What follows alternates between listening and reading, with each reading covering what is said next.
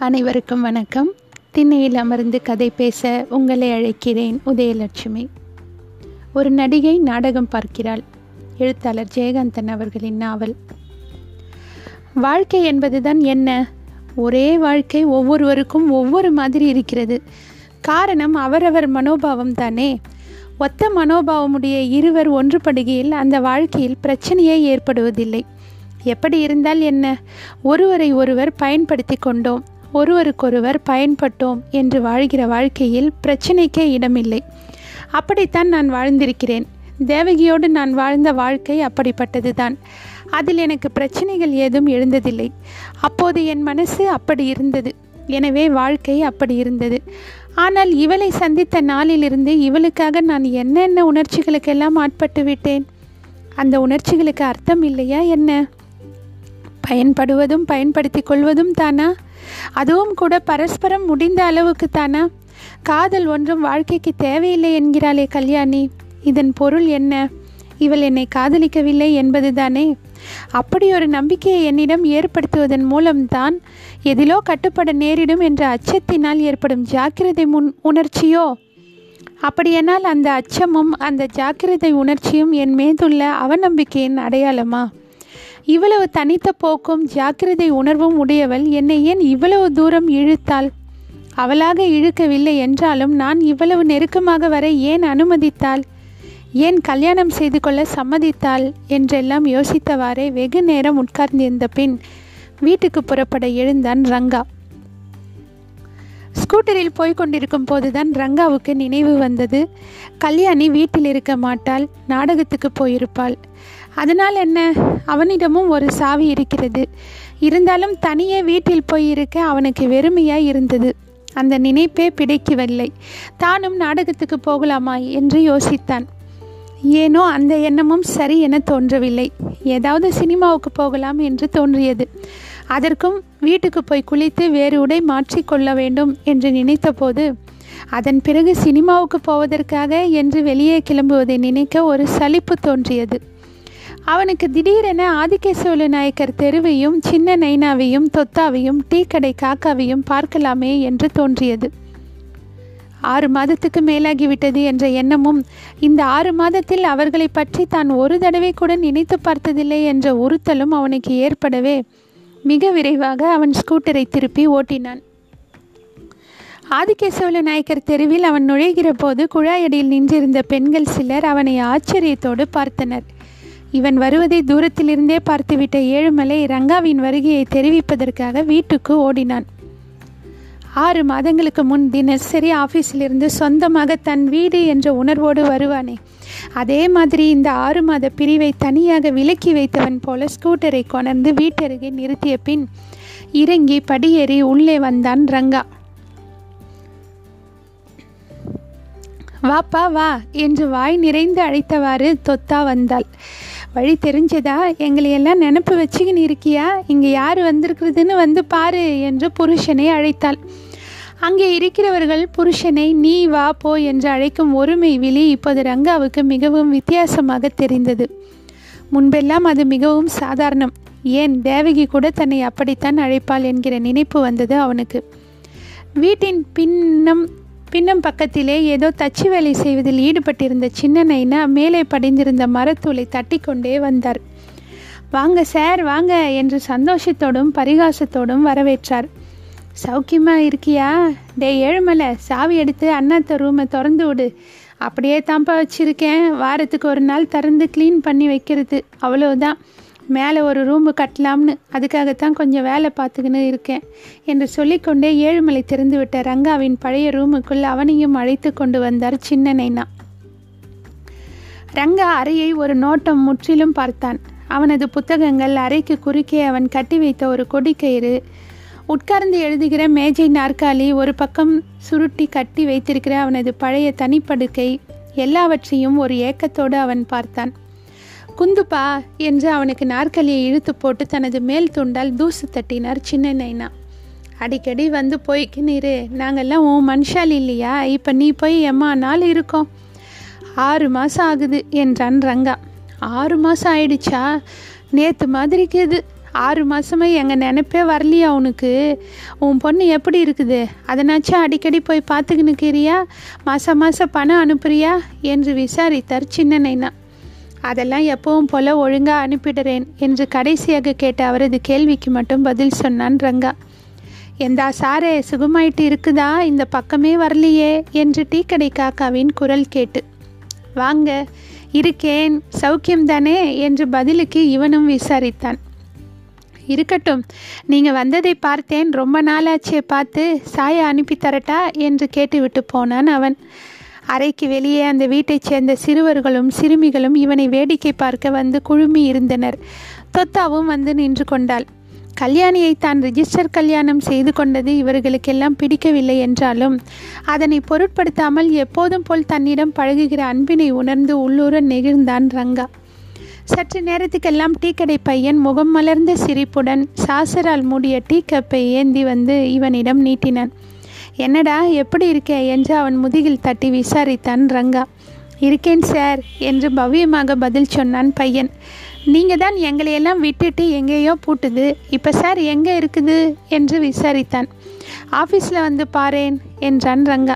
ஒரு தடவை வரேன் சார் நம்ம ஆஃபீஸில் கேன்டீன் இருக்குதில்ல? என்று விசாரித்து கொண்டான். ஏன்? காக்கா கடையை விட்டுடலாம்னு பார்க்குறியா என்று கேட்டான் ரங்கா. அது இல்லை சார் இவங்க ஆளுக்காரு நிறைய ஆயிட்டாங்க. கொஞ்சம் பேர் அப்படி வேற இடம் கிடைச்சா போயிடணும். ஆனால் எங்கே போனாலும் நமக்கு இந்த தெருவையும் மனுஷாலையும் விட முடியாது சார். மறுபடியும் இங்கே வந்துடும் என்றான் பையன்.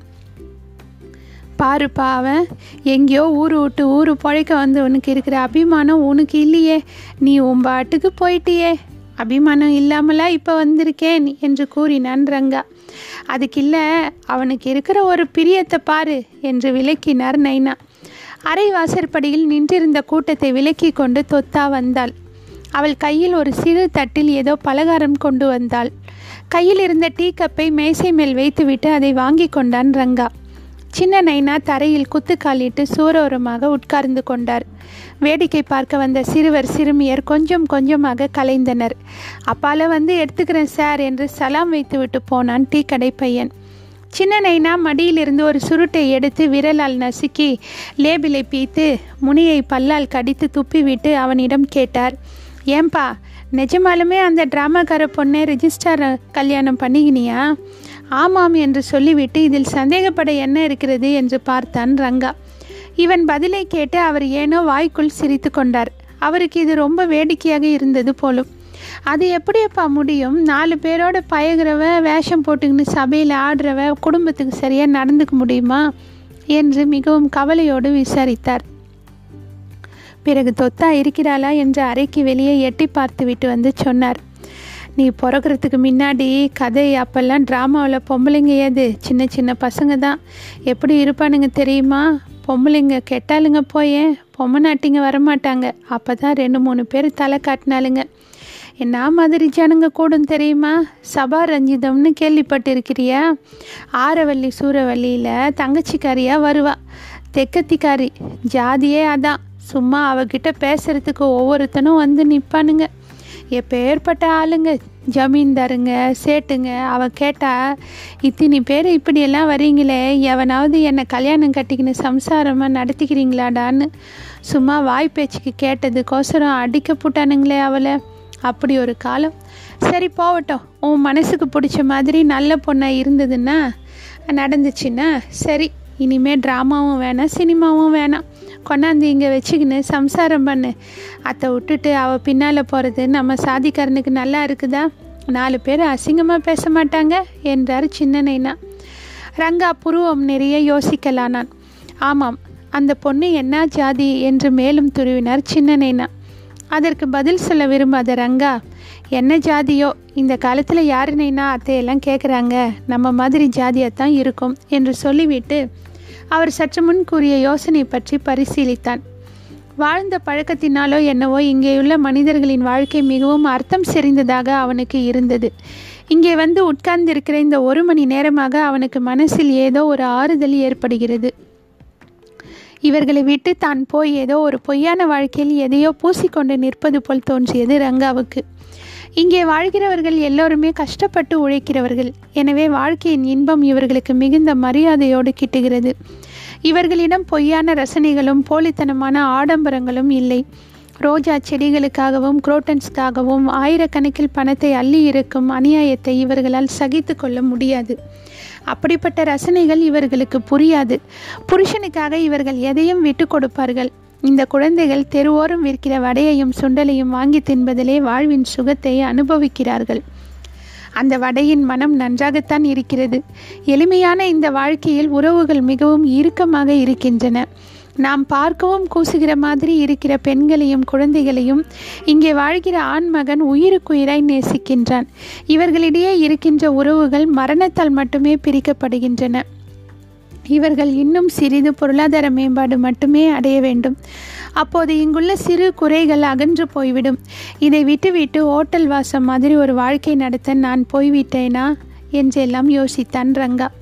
இவன் யோசிக்கிறான் என்பதை புரிந்து கொண்ட சின்ன நைனா சொன்னார் ஒன்றும் அவசரம் இல்லை. நல்லா யோசிச்சுப்பாரு நீ ஆம்பளை. வேறு ஜாதியில் போய் ஒருத்தியை இட்டாந்து வச்சிக்கினா கூட அதுக்காக யாரும் உன்னை தள்ளிட முடியாது. தோ மெத்த மேலே ரெண்டு ரூம்பு போட போகிறேன் நம்ம மனுஷாலோட மனுஷாலாம் வந்து இரு. யாரும் இல்லாத அனாதி மாதிரி ஏன் எங்கேயோ போய் இருக்கணும்? இது உன் பாட்டம் பேரு கொண்ட தெரு. இங்கே இருக்கிற மரியாதை வருமா? அதெல்லாம் நடக்கிற காரியம் இல்லை நைனா. என்னை வேணுமானா சொல்லு. வாரத்துக்கு ஒரு தபா வந்து போய்க்கின்னு இருக்கேன். அதெல்லாம் இங்கே வந்து இருக்கிறதுக்கு சரிப்பட்டு வராது என்றான் ரங்கா. நல்லா இருக்குதுக்குப்பா நீ சொல்கிறது அதுக்கு சரிப்பட்டு வராதுன்னா அப்பால நீ மட்டும் எதுக்கு போய் அப்படி அங்கே குந்திக்கணும்? உனக்கு பொண்ணா இல்லை? எனக்கு என்னமோ நீ பேசுறது கௌரவமாக இல்லை.